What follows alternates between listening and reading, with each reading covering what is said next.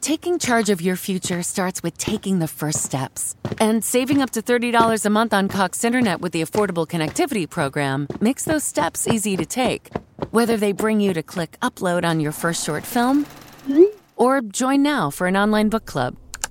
Applying is easy. See if you qualify at cox.com slash ACP. Non-transferable one per household application and eligibility decisions are made by the FCC. Experiences are what people love the most about travel. Viator is a website and app where you can book travel experiences like hiking Mount Kilimanjaro in Tanzania or enjoying the views while cruising on a catamaran in the Caribbean. They offer everything from simple tours to extreme adventures. With over 300,000 bookable experiences in 190 countries, there's something for everyone. Plus, Viator's travel experiences have millions of real traveler reviews, so you have the information you need to book the best activities for your trip. When you book a travel experience with Viator, there's always flexibility and support with free cancellation, payment options, and 24 7 service. Download the Viator app now and use code Viator10. That's V I A T O R 10 for 10% off your first booking in the app. One app, over 300,000 travel experiences you'll remember. Do more with Viator. You're about to experience a life giving message from Bishop Kevin Foreman, pastor of Harvest Church, one church in global locations. To find out more about Bishop Foreman and Harvest Church, visit our website at www.harvestchurch.church. Your faithful giving is how we continue to bring life giving messages like these to you. Give online, in our mobile app, or text the word giving to 59769. Remember to love God, love people, and love life.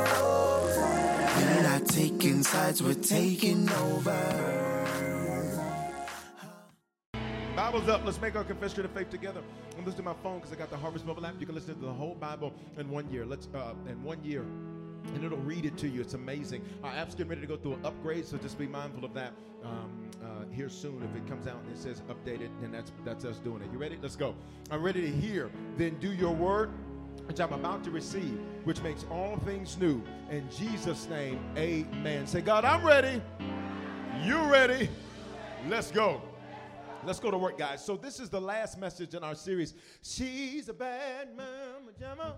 Listen, um, I've been giving you some lessons from some ladies of the Bible that apply to both men and women. Think about it. We've talked about some amazing ladies. Uh, Hannah. Hannah was barren. In fact, the scripture says that she wasn't just barren, that the Lord had closed her womb, but Hannah begins to take actions that reverse the curse and the course of her life. And for many of you, I need you to hear me. There are certain things that God will allow to happen in your life that He wants to see how you're going to respond and how you're going to react. And I need you to hear me. I don't need you to let the bad hand make you act bad. I don't need you to let the bad situation cause you to act poorly. Instead, you look at a bad hand and learn how to play that thing well.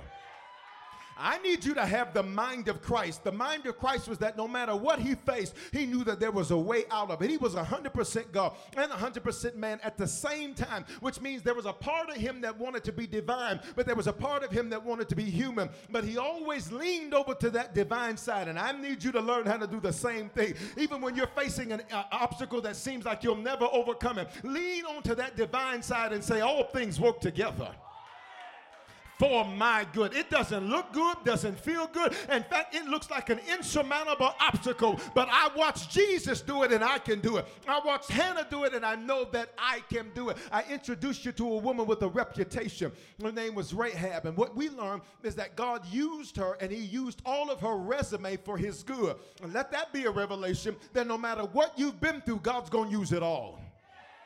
Even the stuff that you thought was wasted time, it was not wasted. He's going to use it. Even the portions of your story you don't want anybody to know. Let's talk for a moment. There are portions of our background we don't want anybody to know because we think that those are the portions that disqualify us. Now, realizing that it was in those moments that where we really met Jesus for real. It is in those moments that we look back on and think that disqualify us that we met the Lord for real. See, you didn't meet him on a mountaintop, you, mount, you met him in the middle of a valley. You met him when you were feeling depressed, feeling with, full of anxiety, feeling full of uh, uh, angst and, and, and apprehension about your future. I wish you would be real in this building and online that we both found Jesus not in the best of places, but in the worst of places. But he says, I'm going to use your worst and I'm going to extract the best up out of it. And nothing that you've been through will ever be wasted. I introduced you to two bad mama jamas, Deborah and Jael. They, Deborah was a judge. God used her as an ordinary woman to do something divine. And when she needed some backup, Jael came and finished off what she was not able to finish. And I prayed that you had some Jaels in your life and in your circle, that whatever you can't finish, they'll finish for you. For many of us, you've spent your life carrying the weight of other people. But as you enter into your next 12, God's about to send some people that can help you carry I wish you acted like your next 12 are going to be your best 12. For years, you've had to be the strong one in your family, but God's about to send somebody that ain't your family to come make up for your. I need you to say, My next 12 will be my best 12. I introducing you to some amazing bad mama jamas. Some amazing ladies. And today, I want to introduce you to Mary, Jesus' mama.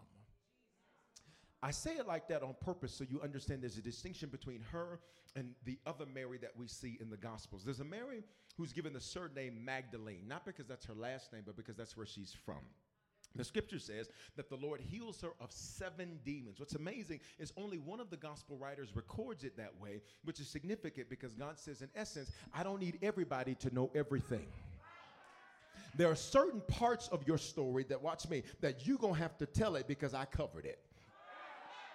In other words, I never need you to be ashamed of anything that you've been through. In fact, you need to learn how to tell your own story so that the enemy can never use it against you. When you learn how to take control of your own story, if he tries to threaten you and you did this, you did that, you can say, Listen, let the redeemed of the Lord say, I may have done everything that you said that I did, but I am not who you say that I am because all of my story is being used for God's glory. Interestingly enough, Mary Magdalene and Mary, Jesus' mother, and John were the three standing at the cross. Out of the thousands that Jesus helped, only three were standing there in his worst moment. Let this be a lesson for all of us that sometimes in your worst moments, God shoos the crowd away so that you can see where your real help is coming from. And I know we sometimes spend a lot of time talking about who walked out of our lives. Here's the question Can you celebrate who's still in your life? Can you celebrate the people who said, I'm your friend, and even if you got a little attitude with me, I'm still. Can you celebrate the people that told you the truth, even when the truth was risking the relate? So, look, uh, we are introduced to her in Luke chapter 1. Luke is a Gentile, that means a non Hebrew physician. He's a doctor. So when Luke gives his telling of our introduction to Mary, it's very different than the others. Let's see, Matthew, when he's telling a story, she's in, introduced in a few verses after a long genealogy is given. Interestingly enough, Rahab's in that genealogy. The one that everybody looked at and says, she's got a past. God says, that's exactly why I picked her. For everybody under the sound of my voice, you're like, but I got some stuff in my past and even in my present. Can I tell you that's exactly why he picked you? Because he knows you're not going to get arrogant. You're not going to get beside yourself. But you'll realize what God's doing through me, he's doing it by his grace and by his mercy. Because my past doesn't qualify me, my present doesn't qualify me, but his grace. Is there anybody that knows something about his grace and his mercy? His grace is when He gives me something good I don't deserve. And His mercy is when He blocks the negative things that I do deserve. And you're not here because of your education. You're not here because of your pedigree. You're not here because of the family you were born into. You are only here because grace and mercy have been following you all the days of your life. Why do they follow you? To clean up? So look, when Luke tells the story, Luke tells the story now from a very detailed point of view, in a very detailed perspective that Matthew doesn't, Mark doesn't. John is not one of the synoptic gospels. John writes his gospel years later. Um, and he recalls, he says, In the beginning was the Word. He, he goes back and he connects things that were before to the things that were contemporary, and he connects them. So out of Matthew, Mark, and Luke, Luke, Dr. Luke, he tells his story with a level of detail that nobody else tells. So look, Luke 1 and 8, he starts with how we get to Mary. Because it's very easy for you to look at a person and not know the person's background. It's very easy for you to look at a person's glory today and not know their story of yesterday. It's very easy to look at a person on the mountaintop but not know the struggle that they had in the valley to get to that mountain. And for many of us, I need you to hear me. Your story is about to finally make sense.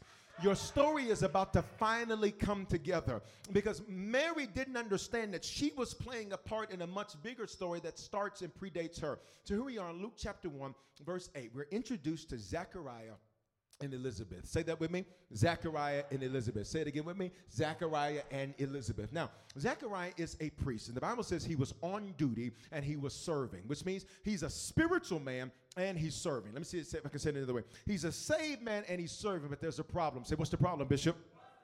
The problem is his wife Elizabeth is barren. Now that's an interesting paradox because her name means abundance. So how does your name mean abundance, but yet you're barren? How does your name imply favor, yet you're frustrated by what you cannot produce? Let's go.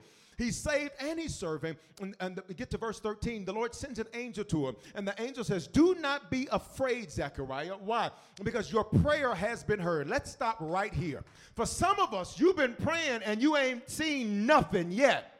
But I'm here to tell you it's because you're about to realize that what God does next is going to make you say, You ain't seen nothing yet. Uh-uh, y'all ain't hearing what I'm saying today. In other words, God says, I heard you praying in January, February, March, April, May, June, July, August, September, October, November, and I know it looks like I didn't do anything, but come December, I'm ready to answer your prayers. Please lift up your heads in this building and online. Say, the answer's here.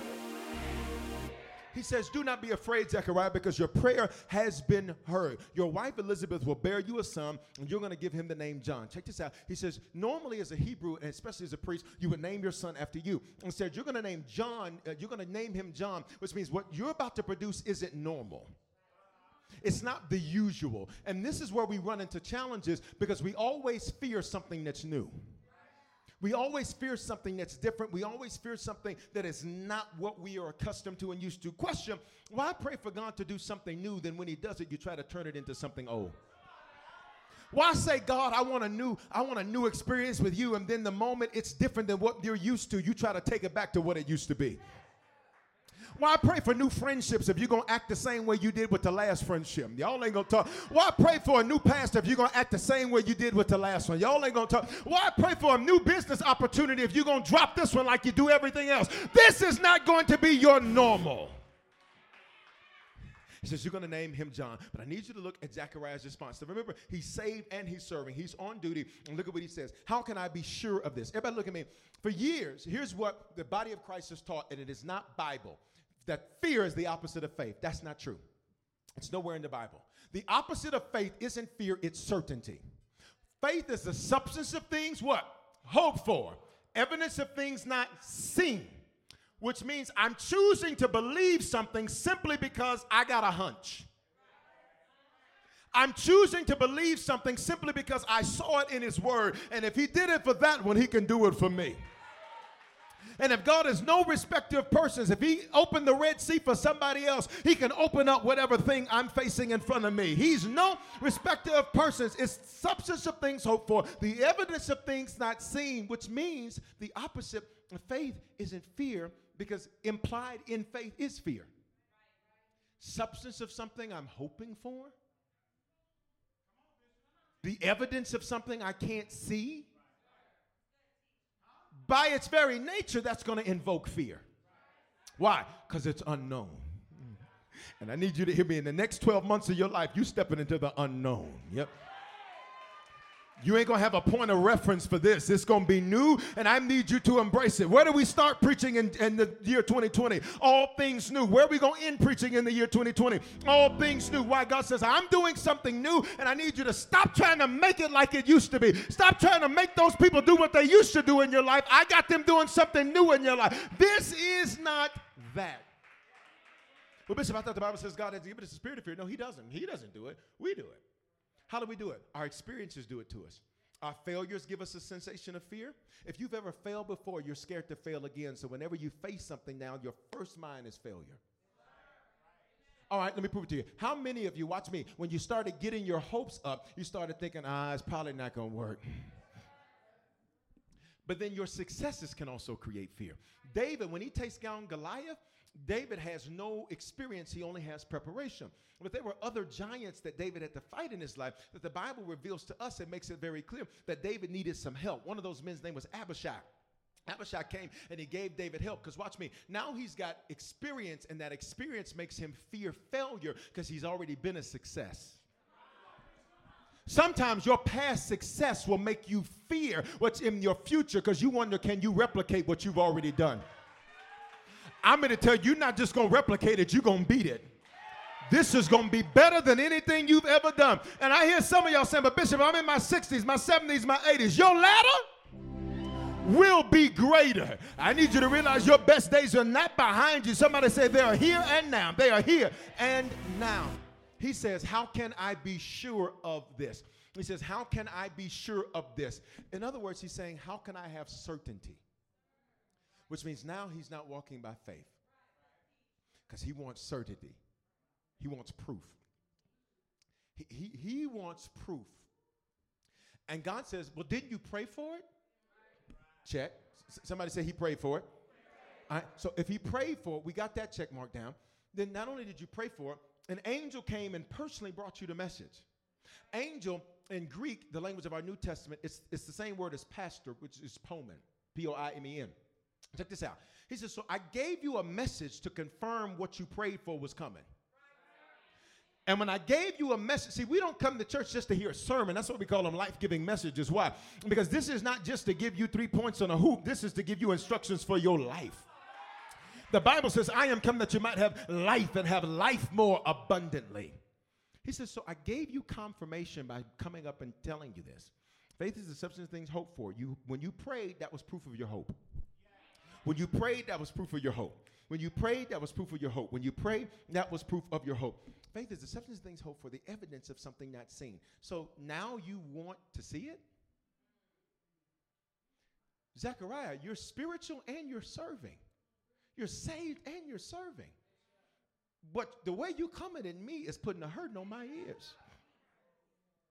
Because how have you walked by faith all these years? And now that you're facing the thing that you really want most, now that you're at the gateway of what you really want most, y'all will get it in a second. Now that you're standing at the precipice of what you really want most, you didn't lost your mind. He says, he says, I tell you what, he says, Zechariah says, I'm an old man and my wife, she, she's up there too. In other words, Zechariah said, Me and Lizzie ain't been getting busy. And if me and Lizzie ain't been getting busy, ain't no way no child is going to come. I look over at her and say, Let's get it on. And she says, Let's take a nap. Married people. All right, look, look, look at verse 20. So the angel, the angel basically is like, Are you serious?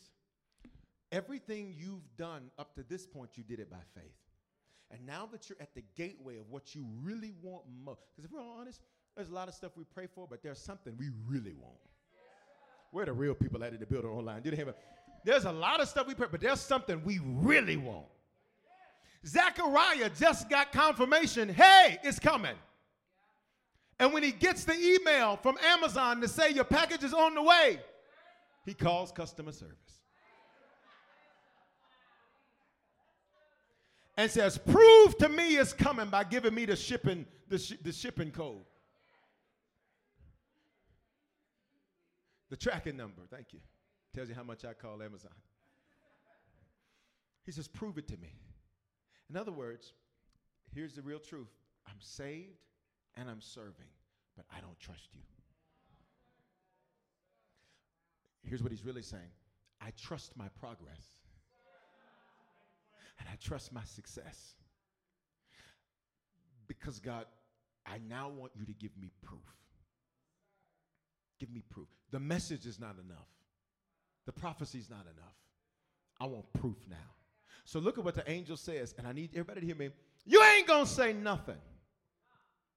You're going to be unable to speak until the day this comes to pass. In other words, I'm going to make you silent so you can't seek it. Let me help everybody hear me, and let me help everybody understand this. There are certain things in life that's been happening to you over these last few months where you have wanted to say something, but couldn't say something, and you were wondering why in the world couldn't I open my. Who am I talking to? Let me tell you why. God shut your mouth. He shut your mouth and shut your words down so that you wouldn't sink it. Because when you heard yourself say it, something in you was going to try to doubt him. So he said, I won't even let you say anything. Because you're going to sink it. You're going to try to rationalize how it's going to happen. So there are certain things, everybody listen to me. There are certain things, ready? I need to preach it. This is 11:15. There are certain things God will shut your mouth so you can't sink it. But watch me. There's other times God will shut your mouth so you don't tell the enemy what to attack. Y'all ain't gonna say nothing to me. Because he doesn't know what you think. Since the enemy doesn't know what you think, the only way he knows what you're about to do is because of what you say. So there are sometimes you want to say something, but you can't say something. Why? Because God says, I don't need to let the enemy know what to attack. Because anytime a word is released, now there comes a counterattack. Got it? He says, You're going to be unable to speak until the day this happens because you did not believe my words. But he says, This is going to be fulfilled at the proper time, which means, everybody listen, that means for roughly 10 months he can't speak. He got it. For roughly 10 months, let me see if I can say it another way. His communication patterns are changed because he's not around everybody he's used to being around. Let me see if I can say it another way. For roughly 10 months, he's got to physically distance. You'll catch it in a minute. Because God says, listen, I need to get you into a place, Zechariah, where your faith goes to a whole nother level. And there are certain things that I need you not to be able to say and not to be able to do because I need you to be able to give birth to this. Because this is going to happen when? Look at the screen. At its proper time. Please make this declaration say, It's time. Uh-uh, make this declaration say, It's my time. You don't say it like you believe it, and I need you to act like you believe it. Please say that with some authority in your mouth. Say, It's my time. Say, It's the proper time. Uh uh you still don't believe it because you would have put a praise on the end of that. Time for what, Bishop? What have you prayed for? Because it's now time to possess that. On three, I need you to say, It's my time. One, two, three. Some of y'all can't even say it because your mind is messing with you. Your fear is messing with you. Your need for certainty is messing with you. I'm going to give you one more time. On three, holler, it's my time. One, two, three. Put a praise on the end of that right there.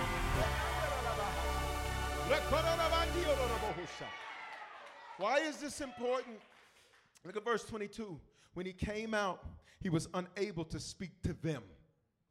Now that's interesting because um, although he couldn't speak to anyone, I like that this verse specifically says them.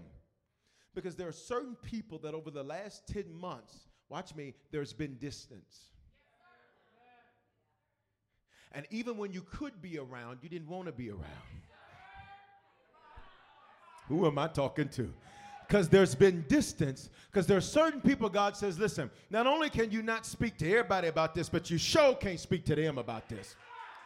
Why? Because they're going to make you abort this thing like they do what they do in their life. They're going to make you give up like what they do. They're going to introduce doubt. They're going to introduce fear. They're trying to be nice, but what they're really doing is introducing doubt. So everybody has a them that God says, no, you can't talk to them. Nope. And even when you tried to call them, they normally always answer the phone. This time they didn't answer the phone. Can I answer some of that for y'all? For some of that is the Lord saying, maybe you didn't understand what I said. But I said what I said, and you can't talk to them. Uh oh, let's go deeper. He couldn't talk to his wife about it. Oh, that's deep, right? He couldn't talk to a spouse about it. He literally can't speak to anyone. He can't speak to his spouse about it. He can't speak to his boss about it. He can't talk to the high priest about it. He's he's a priest, he's a high priest. He can't speak to his, which means he can't speak to his leader. But God's like, you can't talk about this with anybody. And to make sure you don't, because I know you slick.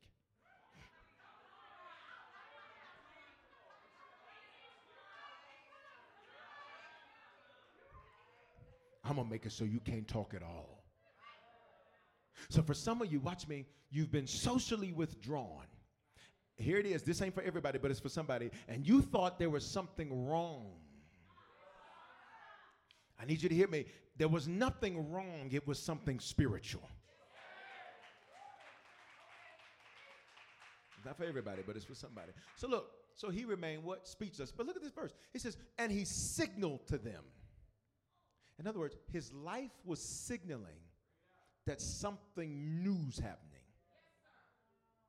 Okay, let me see if I can make it plain. Sometimes you have to see yourself signal because you can't articulate what it is that's actually happening in you. Let me back that thing up because you missed it.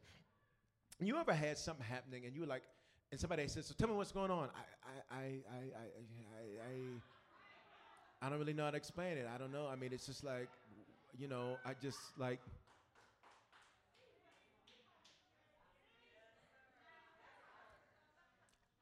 And so sometimes when you're trying to articulate it, you go back to what you used to saying. Because you're like, I don't even know how to say what it is that's happening. I just know that's what's happening is new. I just know that what's going on in me is not like it used to be. So my life begins signaling to me it's time to move forward. My life begins signaling to me, watch me, don't you worry about who ain't with you, go with the goers. My life begins signaling to me that all things are new. Verse 24. After these days, his wife Elizabeth became pregnant. Wait a minute. That means this time when he said, Lizzie, let's get busy. Married people. Lizzie was like, okay. And then he told her, like Johnny Gill, put on your red dress.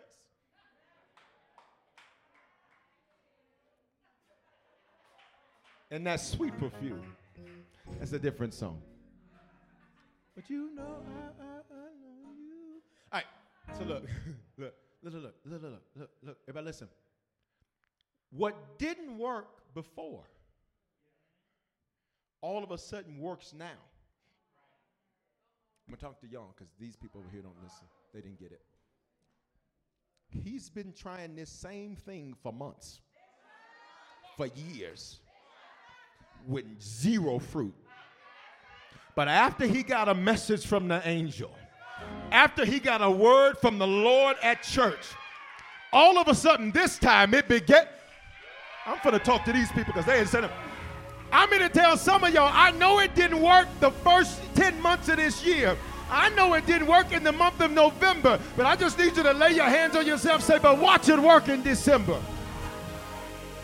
I've been doing it and doing it and doing it and doing it and getting no results, but all of a sudden, after these days, his wife Elizabeth became pregnant, which means, watch me, they did the same thing they had been doing, but now this time there's fruit. Mm. They did the same thing they've been doing, but this time there's fruit. And this is not just any ordinary fruit. Let's talk. This is going to be John, who is the reincarnation of uh, Elijah, which means this is no regular son. The, what you're getting ready to give birth to, watch me, was heralded in the ancient times as one of the greatest prophets that ever did live. In other words, what you're giving birth to is about to be worth your weight. What you're giving birth to, Elizabeth, is going to be worth your way. I kept you barren because I didn't want you to have just any boy. I wanted to give you the boy that's going to pave the way for Jesus. And for some of us, God says, I kept you from producing because when you finally do produce, it's about to shake the world. It's about. Look, after these days, his wife Elizabeth became pregnant. She's pregnant with who? John, who we call the Baptist, not because he was a Baptist not because uh, uh, the more specific term is a baptizer, which is a Hebrew term, mikvah. Jesus literally had to be ordained by her son. When he's baptized, he's, he doesn't need his sins washed. he's God. When he's baptized, that's a Hebrew custom called mikvah, which meant that was his ordination. So John is necessary for Jesus to be validated. Which means for some of you, you won't have the seat, but you're going to validate who sits in the seat. For some of you, you won't have the position, but you're going to control who sits in the position. Come on, I want to preach. Let's go. After these days, his wife Elizabeth became pregnant, and for five months, five is the biblical number of grace and favor. That means God says, I'm going to give you the grace to handle it. What does the Bible say? She was in seclusion for five months. In other words, God says, I'm going to keep you over here by yourself because for five months, I need you to learn how to handle in private what's about to be public. I need you to learn private discipline so you can have public success. Y'all gonna catch it in a minute. I need nobody to know who you are, and I'm gonna keep you down over here privately so so you get the grace to handle your gifts your talents your skills and your abilities privately so when i make you public you ain't gonna fall when I make you public, you're not going to stumble. When I make you public, you're not going to make the mistakes like everybody else. I need you to be grateful that He kept you in seclusion. I need you to be grateful that He kept you over here behind the curtains, behind the scenes. But come December, you're about to come out. I need you to open your mouth and say, I'm coming out. Say it again, I'm coming out. He says, for five months, I'm putting you in private. You need to learn how to handle this stuff in private because there's not everything that everybody needs to see in public. I need you to discipline yourself in private. I need you to learn how to how to carry. Watch me. You've never carried a baby, so I need you to learn how to walk with this thing. Come on. I, and I don't need you tripping over yourself when you get in front of all the other ladies because they're going to look to you as an example of how to be. I need you to learn how to handle, I need you to learn how to handle this betrayal in private. I don't need you bleeding over everybody every time you go somewhere because somebody hurt you. Y'all ain't gonna talk to me. I need you to learn how to deal with this in private, Elizabeth. And for five months, I'm gonna give you the grace to handle it. I'm gonna give you the grace to handle what people used to judge you for. I'm gonna give you the grace to handle being debt free. Let's go. I'm going to give you the grace to handle it. For five months, he's in seclusion, quarantine. So Zechariah is, and she is. He can't talk until the baby is born, and he names the baby properly. Even when she's pregnant, he can't talk to her. Some of you, you need to give some people around you a little bit of room to be human. Why? Because they're carrying something that you don't know nothing about. And you don't understand it. You you can't comprehend it, and that's because you're not carrying what they're carrying. Because while God is going to do something great for y'all, He's doing something amazing for you individually. So what happens? She declared. Somebody say she declared. Come on, talk to me like an army. Says she declared. She declared this. She says, "The Lord has done this for me." In these days, he has shown me favor and taken away my disgrace among the people. Stop. She's in seclusion and she calls it favor. What do you calls call your seclusion? What do you call your moments of isolation? What do you call your moments where your phone is dry? Translation 1115 A dry phone means it's not ringing. No text, no emails. If it beeps, you run through the house like, ah, here it go. Oh, that ain't nothing but the news.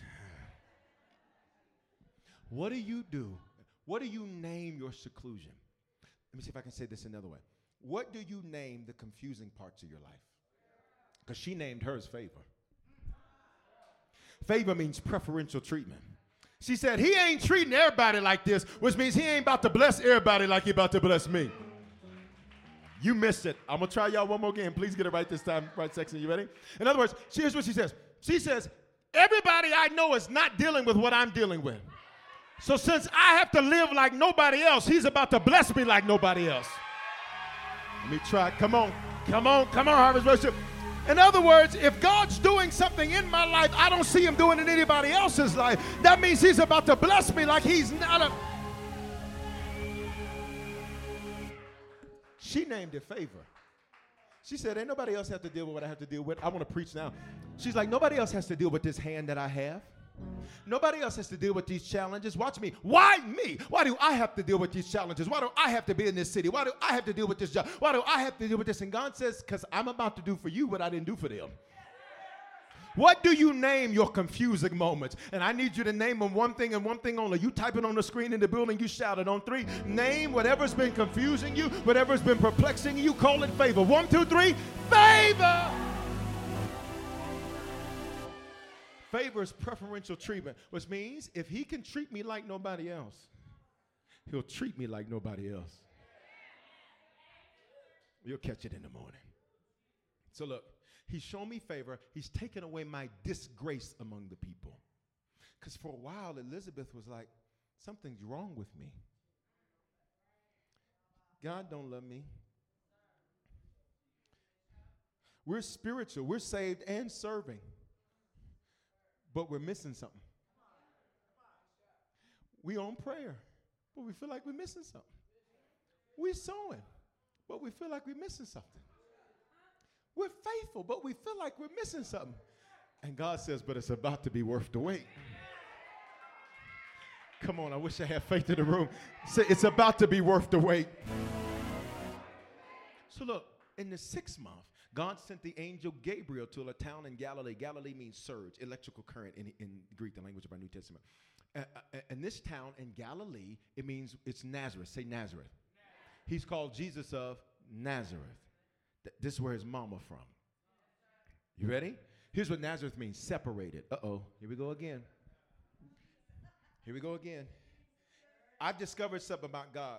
I was watching this uh, this TV show. There's there's this church I went to visit one time, and I was there on an off day. And they had this big aquarium, and they, it was on this show about where they make these custom aquariums. And I mean, all kind of fish, because they said make us fishers of men. Well, they literally have an aquarium in their church. I said, I like that. Said, I'm gonna look at yours though. That looks like a whole lot of maintenance. I'm just gonna watch yours. And so, I mean, it's massive aquarium. Literally, you walk into church, you look up and you see fish and sharks and all kind of things and all of that. And, and I saw it on the TV show. Everybody listen. And here's what they said. Um, they said, well, when you introduce a new fish, everybody listen. They said you can't just throw them in there with the other fish. They said you have to keep them in seclusion, in isolation, in a plastic bag. You put them in the water, but they're still separated from everybody else in the water so they can learn how to live at this new temperature. So they can learn how to live in this new environment. I've learned for y'all better hear me today that whenever God's about to put you in a bigger pond, in a bigger ocean, you better hear me today. Whenever He's about to take you to something bigger, He first puts you in seclusion to make sure you learn how to operate in this new environment. So here it is again. Look at the verse. Here it is again. Separated, then sanctified. If you go to an old school church, you thought sanctified just meant wearing all white.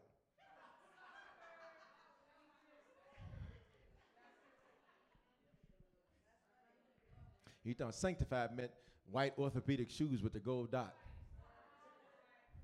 No, sanctified means set apart for a special purpose. Here it is again separated. Mm-mm, you can't go over there with them. Mm-mm, you can't be over there with them. Mm-mm, you can't hang out with them. I just want to have fun, not with them. Some of y'all are gonna understand because even when you try to reach, you they don't reach back. Let's go. Guess says no, not with them. Mm-mm, not with them. Nope. I've invested too much into you for you to go waste it in that. In- I've invested too much in you for you to go waste. Mm-mm, mm-mm, mm. You are not going to get off focus because if you get around her, you're going to get unfocused. You get around him, you're going to get unfocused. But I've been knowing them for years, and guess what? They still been where they going, but you headed somewhere new. They've been where they going, but you headed somewhere new. Pulled aside, sanctified. Not weird, just unable to be part of your clique, of your crew. Because when you about to run them, you can't be part of them. Separate. Ooh, I, that would make me shout right there. Come on. Separated, sanctified. Here's the next word crowned. Shut up. Not literally, it's a figure speech. Some of are like, no, it's a figure speech. Say crowned. So check this out. The same place, come here, Blue. Sit down right here. Um, sit down right there. Give me a hat. Because I don't have no crown. I'll take your hat. Some of y'all like, home bishop, let me get my hair right before I get my hat. he just gonna call on my hat. The Lord has need of your hat. you ready? That's why you always got to stay ready. So you got to get ready. All right? Take this out. The same place you're separated, the same place you're sanctified, is the same place you're crowned. Come on, G. Listen, it's the same place you're crowned. You'll catch it in a minute. You miss it. God says, if you can handle being separate, if you can handle being sanctified, if you can handle being in Nazareth, where Nazareth, watch me, it's worse than a valley because it means a bowl. That's why in John 1:46 they said, "Can anything good come out of Nazareth?" In any, in any, in other words, if I can handle my Nazareth well, the same place that tortured me is the same place gonna make me triumph. The same place where I was the bottom, he'll make me the top. The sa- I need you to say, thank God for my Nazareth. No, no, no. Stay close though. Listen, separated, sanctified, say crowned. The same place. I'm gonna just borrow your hat for a minute. The Lord has need. All right, look, look, look, look, look, look, look, look, look. Watch this. Watch this. Watch this. Watch this. He's like, Bishop, where is it at? It's coming. I just need to make sure you're watching. Look, the same place that I'm separated in, that I'm sanctified in, is the same place that crowns me. What does the crown represent? It gives me authority. See, the reason you ain't afraid of no enemy, the reason you ain't afraid of the devil, the reason you ain't afraid of haters is because, listen, I've already been crowned. I got to, I know how to handle. You ain't scaring me, baby. I've already. Revelation 5:10, and he makes us to be kings and priests, which means I'm spiritual and successful. I can pray and I can slay, but I have to stay in Lazarus long enough. Shut it up! Wow. Oh, wow, wow. That was for me. Please, excuse me.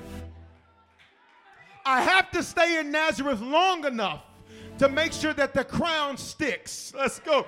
I have to stay in Nazareth long enough to make sure I got everything out of it I was supposed to get out of it. And for some of you, you better hear the prophetic word of the Lord. You have been in a Nazareth place. Maybe it's your city. Maybe it's a place in life. Maybe it's a relationship. Maybe it's a financial place. But I'm here to tell you, you're about to bust out of your Nazareth.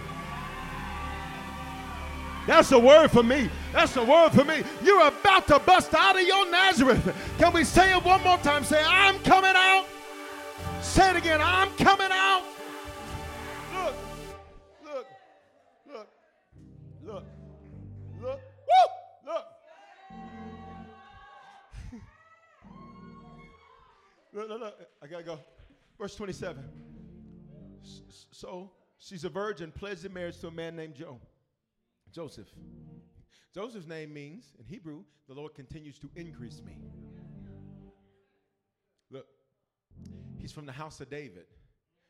Scripture said that Jesus would be in that lineage. And the virgin's name was what? Mary. Say there's something about Mary. Can I introduce you to a part of her you've never seen? No. I'm almost done. See, here's how we see Mary. We see Mary as this innocent, especially if you come from like a Catholic background where they venerate her. She's not deity, she's a regular woman.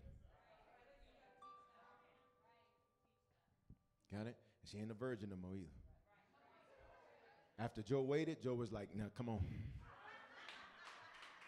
I've been waiting. Let's go.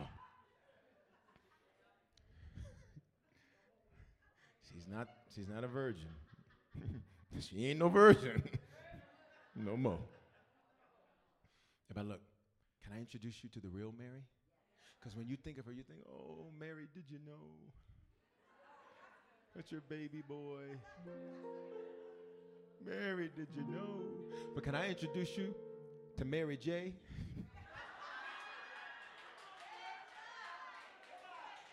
Because he was searching for a real love. We all love. I don't know the words. I tried it though. I need them words on the back of the screen. Let's go. Listen. Harvest Worship having a whole concert. Listen, be spiritual. Look, I'm joking. Everybody say Mary. Mary, her name introduces her story that you've never seen until today. I'm about to tell your story. See, Mary's name means I wish for a child. Child doesn't just specifically mean child. In the Hebrew culture, your child as a woman was seen as your worth. And every woman, hear me. For some of you may not have children ever, and you need to be okay with that. What you will have as nieces and nephews and and little ones and, and, and, and you'll birth a business and you'll birth a ministry and you'll, you'll birth a nonprofit. I need you never to feel like you're missing something because you don't have a physical child. You are not missing anything other than sleep that you get to have. All right? All right, look, look, look. Wished for a child. Check this out. In other words, here's what she says. As a Hebrew woman, here's what her real complaint is. I want more for my life. And I'm in Nazareth where nothing good comes out of this place. Nothing good comes out of this city. Nothing good comes out of this town. Nothing good comes out of this, watch me, this place I am in life. Nothing good comes out of. It's not even a valley, it's worse than a valley, it's a bowl. Literally, Nazareth means bowl.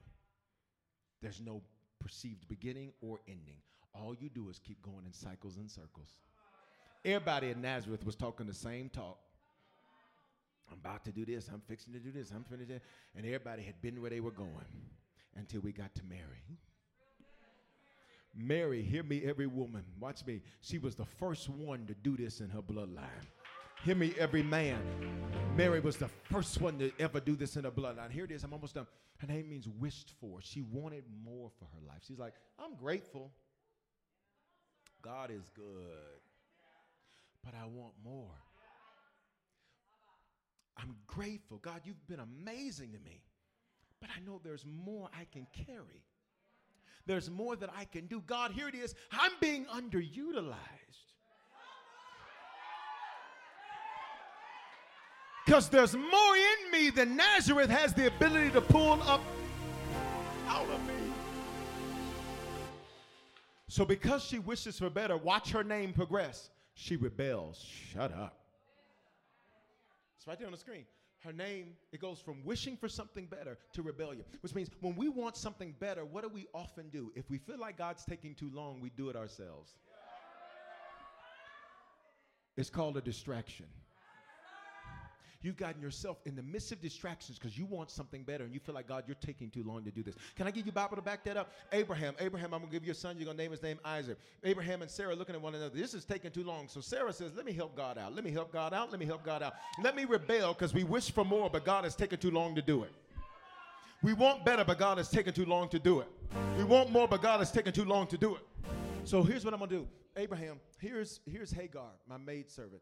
You y'all go on and have night. Now don't tell me nothing about it.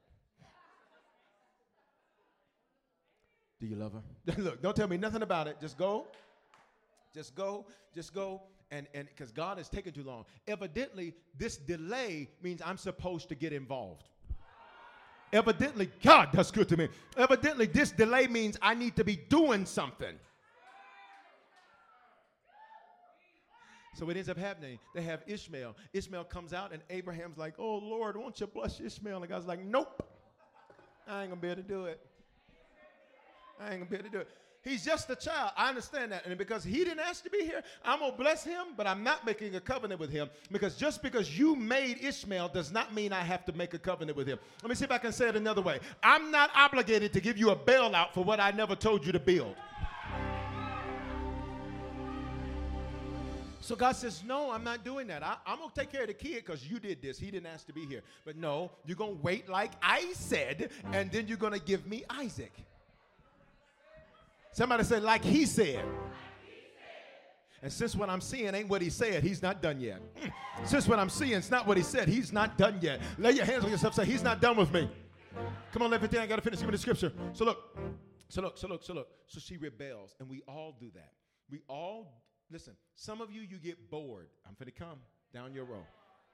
It's taking too long for the thing you want most, so you get bored by doing other things. Some of you are dating a distraction because you're bored.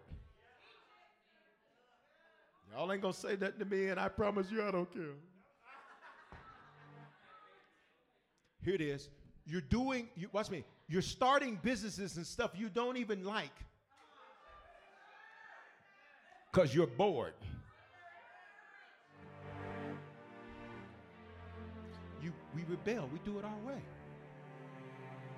Like you're doing your own thing. So, what happens when you rebel? When you rebel, whatever you build is going to end in pain. So now look at the last part of her name. It's on the screen. So now you're bitter. This is all what her name means. This is the Mary you never knew. You just stopped her little robes and with, with her hat. No. So she's bitter now. Here it is. She's a bitter woman who wants more and can't have more. But there's something amazing about her. Because, y'all ready for this? Look at, look, look at verse uh, uh, uh, 28. The angel appeared to her and said, Greetings! Hello! Shalom! You who are highly favored. Wait a minute. You frustrated, but you still favored. Let me see if I can say it this way. You rebelled a little bit and you even got bitter because what you built turned into pain, but you're still favored. Why? Because you remain faithful in the midst of your frustration. Can we worship God that even in the midst of our frustration, we remain faithful? Come on, not perfect, but faithful. May not be where I want to be, but I can thank God that I'm not where I used to be. Look. So Mary was greatly troubled at his words. You know why she's troubled at his words? Because she said, What kind of greeting is this going to be? Because she's used to bad reports. When you're bitter, good news is torture. So look, she's used to bad reports. And she been she been rebelling, so she thinks the angel is coming to judge. See, this is why you got to stop whatever you need to, you know, stop that you know you ain't got no business doing. Because when good news shows up, you'll disqualify yourself from it. Like, I don't deserve that. God's like, duh, that's why it's favor. If you deserved it, that would be reaping what you sowed. This is called favor. And there's one thing that gets you favor, and that's faithfulness. He says, You have found favor with God. Somebody say, I found favor with God. Why? Because you've been faithful. Been faithful. We're, we're going to see it in the story. You, you've been faithful. So check this out. Behold, you will conceive and give birth to a son. You're going to give him the name Jesus. Now remember, I just introduced you to the part of her you never knew. As she's hearing this, she's like, Oh my God.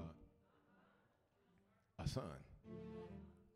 What I really wanted most in life, I'm at the door of.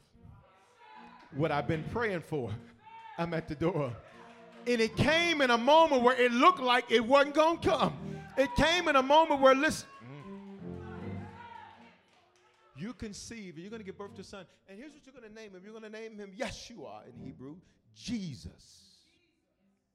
Look at this. Look at this. You ready? Verse 34. So here goes Mary. How can this be? Mary asked the angel, since I'm a virgin. She says, Listen, now look, I've been faithful. She said, Now I rebelled a little bit, but I told JoJo, no, no.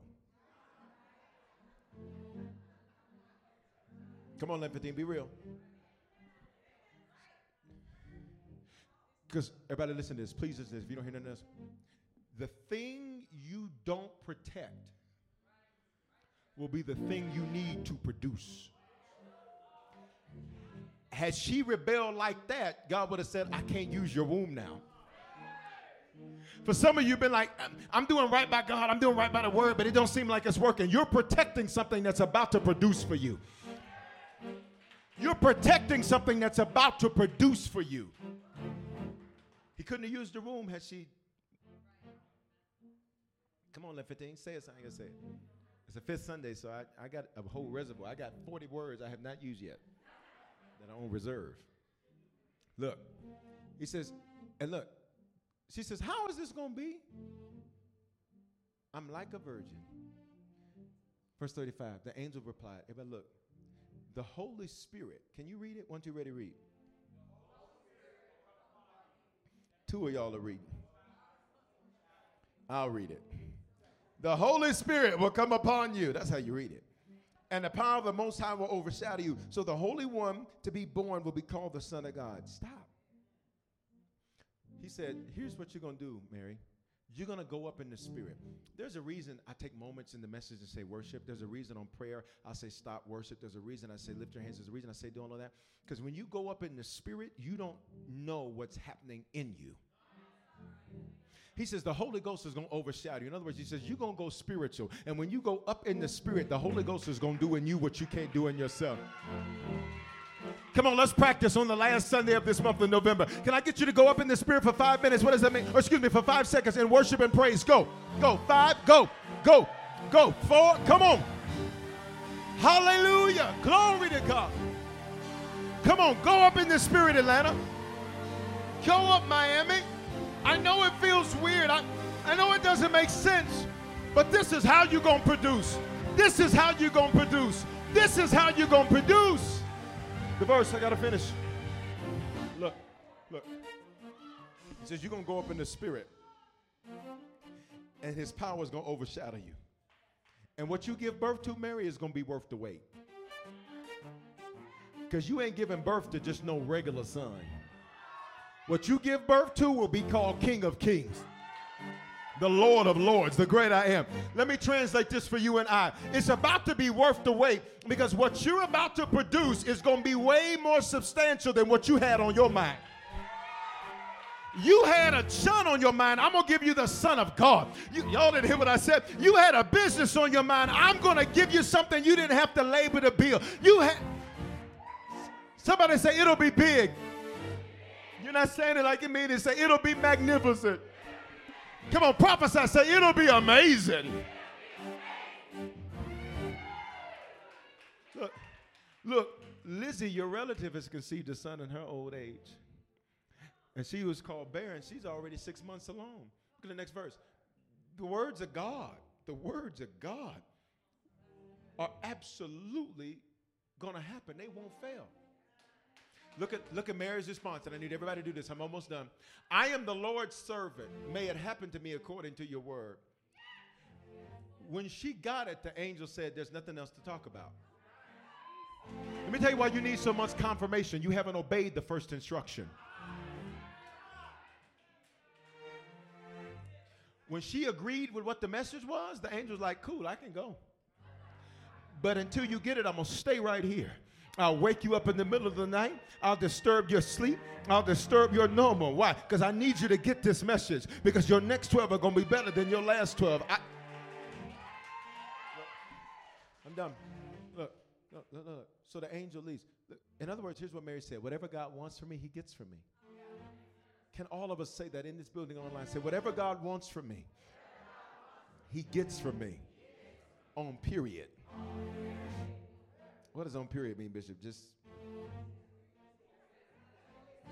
that's it. Look at verse 39. In those days, Mary got ready and hurried to the town in the uh, hill country of Judah. Lay your hands on yourself. Say, move fast this time. Here's how Christians move. Come here. You, you, but walk slower. Walk like Christians be walking. Delayed obedience is disobedience. You lollygagging to get it done is telling heaven you don't really want it done.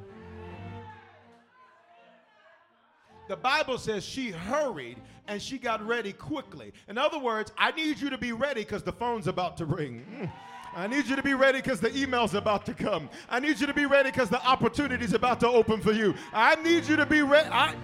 If you'll stay ready, you won't have to get ready. Say, I'm ready. He's ready. Let's go. So look.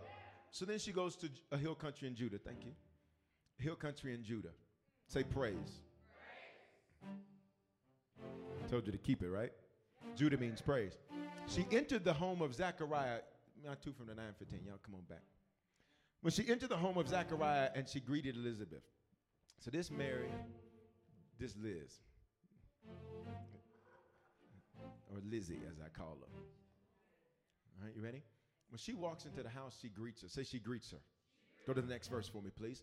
And when she greets her, when Elizabeth hears Mary greeting, Mary's greeting, her baby leaps. She in the house cooking, making macaroni and cheese, candy yams.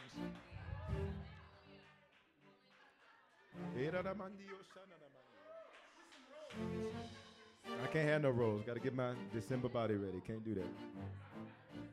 Can't do it. Can't do it. Can't do it. It's keto. It's keto meal. I'm just joking. Listen, when she walks into the house and she says shalom, everybody say shalom. There are some people that when you get around them, your presence doesn't inspire them. But in December, you're going to meet some people that when you step in the room and greet them, something in them's about to come alive. There's some people in your life right now after today's message. When you step in the room, when they see you, something in them is going to come alive. I pray you'd be around people that make your baby leap, be around people that would make your spirit jump. Why? This is the time for the saints of the Most High God to rise and possess the kingdom. Listen, all she had to do was greet her and her baby jump. What does that mean? Click, click. Say, my clicks are coming. And what I mean by that, not click like a, a, a negative group of mean girls and mean boys. No. I mean, things are going to click into place. Things are going to click into place. We ain't even going to have to talk. When we meet, it's going to be like we've known one another. We go, go click into place. Her baby leaps, and what happens? She gets filled with the Holy Ghost when she was at church on Sunday being spiritual, when it didn't make sense in the middle of a message, she walks around somebody else. But they didn't have to be at church, and she got filled with the Holy Ghost. What we do in here, what you do online, you're going to be able to carry that with you wherever you go. You're going to be at Target, and people are going to come behind you and say, Baby, I you're going to walk in the stores and people going to get healed. Y'all ain't saying nothing. You're going to walk in the hospital and people on ventilators are going to get up out of the bed. I know what I'm saying. Blessed is he who believed that the word of the Lord would be fulfilled. So Elizabeth gets filled with the Holy Ghost. She jumping, she shouting. And she tells Mary, Blessed are you because you believed. Somebody say, Lord, I believe. What's proof she believed? She hurried up and got ready to get to Elizabeth. Listen, your preparation after a word like this determines whether or not you believe it. If you don't do nothing, you're not going to see nothing. But I think there's some of us that say, as soon as I get home from church, watch me. Here's the shout. From verses 46 to 55, Mary writes a song for this season of her life. She literally pins a whole new song. You know who else did a song? Hannah did. Because after years of a sad song, they, they say, Look, the Lord has done this thing. And this is marvelous in my eyes. You got to go read a song. It's a, it's a hit. Look at verse 56, and then we're done. Mary stayed with Elizabeth for about three months. Then she went home. I need you to look on the screen and see what Elizabeth's name means. Abundance. What's three months? A season. After years of wanting more and rebelling and even getting bitter for wanting more, in one day, y'all don't know when to shout. In one day, she now shifts from a season of not having it to a season of abundance. On three, I need everybody in this building and everybody online. Online, you type it in the building, you shout it. One, two, three, say shift, shift. Somebody say, My season shifting to abundance. And look, abundance is bigger than cash, cars, and clothes. Because none of them wanted cash, cars, and clothes. They had that. What they wanted was the thing that they wanted most that they couldn't have yet. For some of you, that's your children being saved. You good. You don't need no money. You're fine. You take some more, but that's not even your prayer. You're already blessed to be a blessing. For you, you want your kids saved. For you, you want your kids on fire. I don't know who I'm talking to right now. Is that you? It's you. For some of you, watch me, you want joy like you've not had it. You got stuff, but you're miserable. You got lots of stuff, but you're angry all the time. You got lots of stuff, but you look constipated at church. Bishop, how do you know I'm constipated? Look at your face. Fix your face. Say, a season of abundance is upon me. Introducing Mary, Jesus' mama. You didn't know that there's a story to how she got to where she was. She wasn't picked because she did everything right. She was picked because she wanted more. She began to rebel and even got bitter.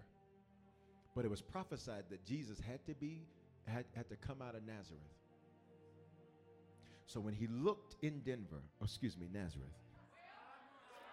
when he looked in Atlanta, excuse me, Nazareth, when he looked at Miami, excuse me, listen, I'm going to preach to myself. When he looked at 14100 East Jewell Avenue, he saw one of his sons. Come on here, y'all. He saw one of his daughters and said, Ah! They've been faithful.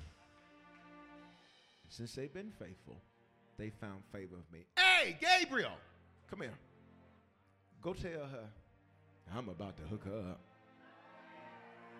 Go tell him I'm about to take good care of him. Go tell him that it's about to be worth the wait. Well, I pray that today's life giving message has spoken life into your life. I'm Bishop Foreman, pastor of Harvest Church, and at this time, I want to extend an opportunity to you to give your life to Jesus Christ. You know, 2,000 years ago, God stepped in a body. That body was called Jesus. That body got on a cross and died for our sins. Now, sins are things that we do that don't please God, and they ultimately don't please God because they ultimately are very harmful and dangerous to us. Not only did he die for our sins, he died so we could have life and life more abundantly. Here's what that means that not only do we experience God's best, but that we can speak life into other people and use our lives to change the lives of other people. And today, if you need to become a Christian for the first time, the Bible says if you believe in your heart and confess with your mouth, you will be saved or born again or become a Christian. All those phrases mean the same thing. And if today you were far from God, this is your opportunity to reconnect to God. I love Him because uh, He's not the God of a second chance. The truth is, is, we've all used our second chance already. He's the God of another chance. He offers us constant new beginnings and fresh starts to get things right for Him. He gave His life for us so that we could give our lives for Him. So today, if you need to become a Christian or recommit yourself to Jesus right there where you're at, I don't care where you're listening to this message, I want you to say this with me. Say, Father, in the name of Jesus, thank you for dying in my place. Because of this belief and because of this confession, if this is my first time praying this, I am now a Christian. If I was far from you, I am reconnected to you. Great days are here for me. Today is the beginning of the rest of my life. In Jesus' name, Amen. Listen, if you prayed that prayer for the first time, you are now a Christian. You're born again. You're saved from yourself. And if you were far from God, you're reconnected to God. And here's what I want you to do take out your mobile phone and text the word decision to the phone number 59769. And when you do, I'm going to send you a message right away that's going to show you how to make Christianity your lifestyle and not just a hobby. And here's what I want to encourage you to do. You are connected to me and connected to Harvest Church for a reason. It's because this is the place God wants to speak life into your life. This is the place God wants you to grow and become a strong Christian and, and serve and change the lives of other people. So stay connected, whether it's at a physical campus or a digital campus, stay connected to Harvest Church. Keep receiving this word and let it speak life into your life. Hope you have a phenomenal day. Hey, congratulations. Taking charge of your future starts with taking the first steps. And saving up to $30 a month on Cox Internet with the Affordable Connectivity Program makes those steps easy to take. Whether they bring you to click upload on your first short film or join now for an online book club. Applying is easy. See if you qualify at cox.com slash ACP. Non transferable one per household application and eligibility decisions are made by the FCC. Experiences are what people love the most about travel. Viator is a website and app where you can book travel experiences like hiking Mount Kilimanjaro in Tanzania or enjoying the views while cruising on a catamaran in the Caribbean. They offer everything from simple tours to extreme adventures. With over 300,000 bookable experiences in 190 countries, there's something for everyone. Plus, Viator's travel experiences have millions of real traveler reviews, so you have the information you need to book the best activities for your trip. When you book a travel experience with Viator, there's always flexibility and support with free cancellation, payment options, and 24 7 service. Download the Viator app now and use code Viator10. That's V I A T O R 10 for 10% off your first booking in the app. One app, over 300,000 travel experiences you'll remember. Do more with Viator.